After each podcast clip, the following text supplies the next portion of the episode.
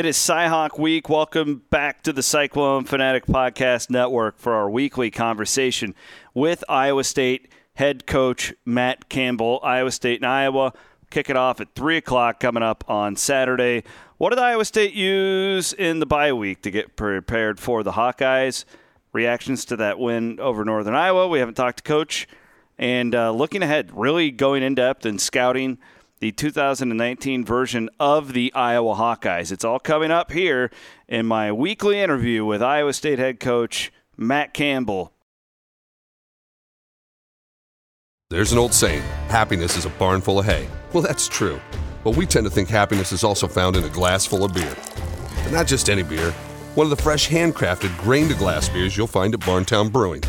Born out of the passion to make the best damn beer in Iowa Barntown Brewing is making their name as a brewpub destination in Iowa. Come by for a pint or two and take home a crowler or growler filled with your favorite Barntown brew to savor or to share. Barntown Brewing, 9500 University, West Des Moines, Waukee. Hey, Cyclone fans, it's Chris Williams. You've heard our friends from the Iowa pork producers. They've been coming on here for the last couple of years. I've been telling you guys about them. I've had the great opportunity to meet so many of our state's great pork producers over the last couple of years, and I've learned so much. One thing specifically, I didn't really know this before. I guess I probably should have, but these pigs are raised in environmentally controlled barns that helps farmers care for the pigs. They protect the pigs from extreme temperatures, predators, you know, all that stuff. It is so high tech, some of the stuff that our great pork producers are doing, and they're doing it all to feed our world. And, and don't forget about this. So you can have some of that delicious Iowa pork at your tailgates coming up this fall. From everyone at Cyclone Fanatic, I'm Chris Williams saying thank you to our state's great pork producers. I'm sitting down with Iowa State head coach Matt Campbell, fresh off of a bye week, which is really odd.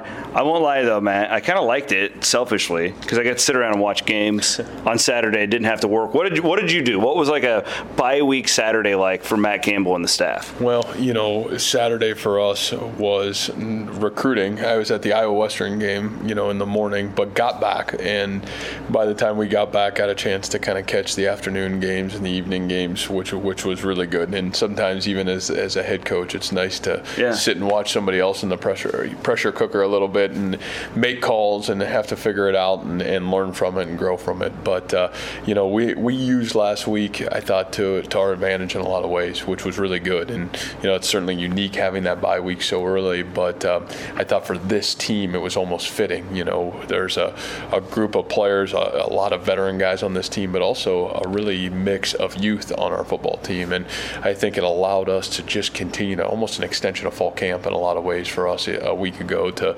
really continue to pound away at who we are and maybe who we have the ability to become. I don't think a lot of fans understand that. I, I think that because um, fans only get to see what they can see, right? Can you get a little bit in depth as to how you use that bye week because when I've watched that Northern Iowa game back, I think I've seen it three times now.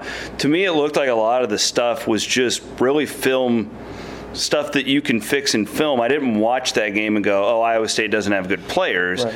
It was young guys, um, execution. It was stuff like that. So how do you, well, how did you tear that down and build this team back up? Well, you know, I, I think there the thing that I felt like after the game was, and I, I really felt throughout the football game that I was I was really never disappointed with how we were playing.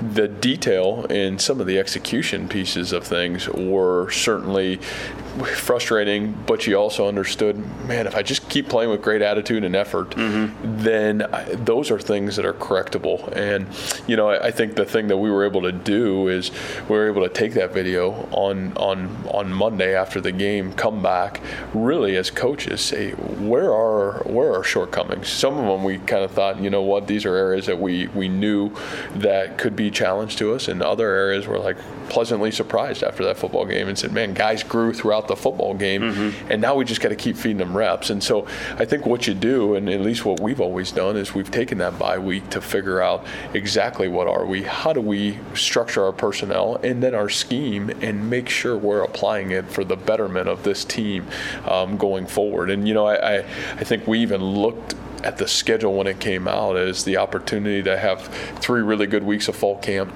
play our first game, and almost have a fifth week of fall camp after that first game to be able to really lay the groundwork for who this team's got a chance to become. You know, as as we get into now for us, it'll be seven games in a row, um, and we're going to have to use all those tools in each and every week we play. Well, let's scout Iowa. It's an interesting team. Uh, we'll start offensively because I feel like there's more questions there, only in the sense that you you go with an Iowa team last year as two tight ends drafted in the top 15 in the NFL draft. I watched them both play this weekend in the NFL. Hockenson was great, by the way. I still wish he was with my Minnesota Vikings.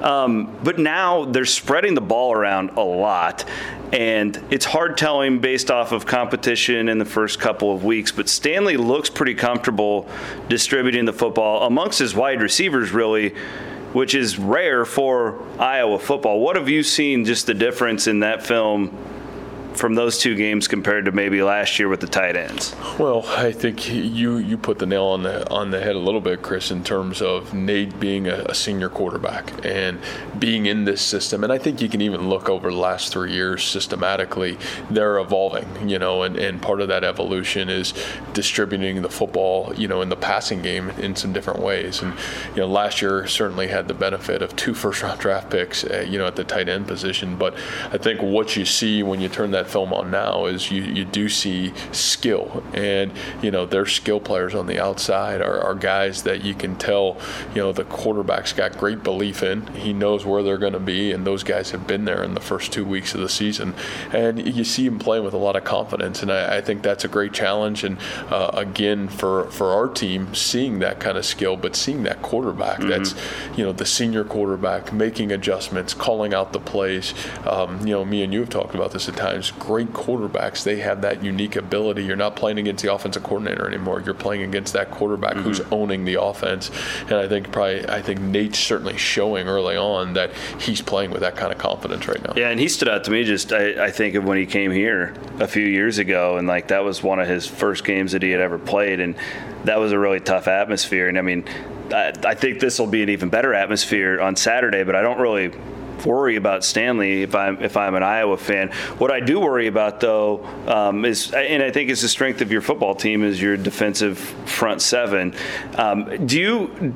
You don't play a lot of these pocket passers in the Big 12 like Stanley. How does that change preparation defensively compared to like McElvain with Northern Iowa, uh, the Sanders kid you're going to see from Oklahoma State. This is just a different challenge. Yeah, it's a, it's certainly a different challenge. Uh, you know, I think the you, there's so many things you got to do when that quarterback's got the ability to escape the pocket or wants to escape the pocket to create matchups. You know, I, I think the thing about Nate and Iowa's offense is the fact of the matter you're you're talking about a team that's got the ability to run the ball first and foremost. Yeah. And I think the the great misconception is geez, we're just playing against the quarterback and these these skill players that are showing real talent right now, and not understanding the value of of wanting to run the football, wanting to continue to win the football game in the trenches, and having the ability then to get you to be so disciplined on the run that they open up big seams in the passing game, and that's the unique challenge when you're talking about a pocket passer and you're talking about a team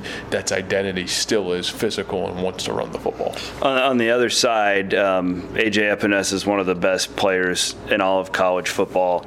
Um, pass protection, I would I would assume has been a focal point of the bye week.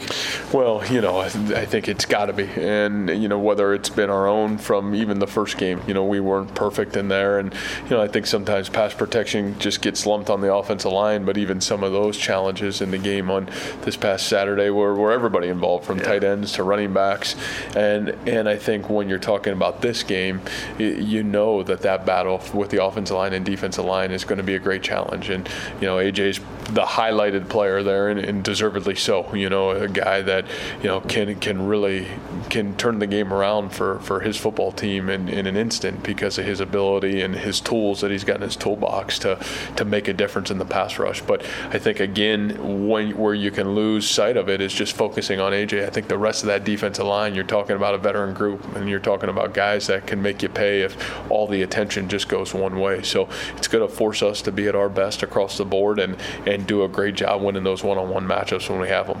The the hoopla is the word you used on your teleconference yesterday. Um, I'm, I'm just curious, like, will you even watch it? Because I, I, know how routine you are on game day and with your team. And I, I, have told people this week I don't worry at all about your team getting caught up in that. I just knowing you and knowing the guys on the roster. But it, it but it's still unique and it's still fun and it's still something you kind of want to take back and enjoy. Like when you wake up at all on Saturday morning, will you flip on game day to check it out? Well, part of my routine naturally is to flip on game okay, day. So so will, will that will that happen? Uh, you know that that probably probably will happen at some point. But, you know, I, I think for us and for myself and our, our team, and really, you know, that's most important. Uh, our fan base, go enjoy it. You yeah. know, our, our community, go enjoy it. This state, rival game, go enjoy it, deservedly so. But for our team, for us, you know, it doesn't matter where or how or what what's around us. Our our greatest successes have come when we have worried about ourselves and mastering our own process through the week to become the best version of ourselves. And you know, this is a new team and a new year, and it's still early, and we're still understanding that. But the neat thing for us is we've been in some of these moments. We've been exposed to these big games. We've exposed to this game in the yeah. rivalry and some other big games where we've, you know, we've had successes and we've had failures. And I think the ability to learn from those and growth from those is what I've really enjoyed about coaching this team so far is the maturity to put those lessons out there, communicate, talk about them, and then have the ability to learn from them and grow from them. It basically is a three-hour infomercial for Iowa State football is what game day is. So from like a recruiting standpoint, what uh, ESPN controls the content clearly, but what do you hope that they can portray about your program and the fan base and whatnot? Well, you know, I think that's that's continuing to open up the eyes of, of of the country to Iowa State. You know, I, I, think for, for a long time, Chris, you, you know this, and we've talked about this, is, you know, maybe people in the state understood the fan base and the loyalty and, you know, maybe even, you know, what's going on here. And I think as we've been able to start to chip away with our football program, continuing to show people just what kind of special place this place really is.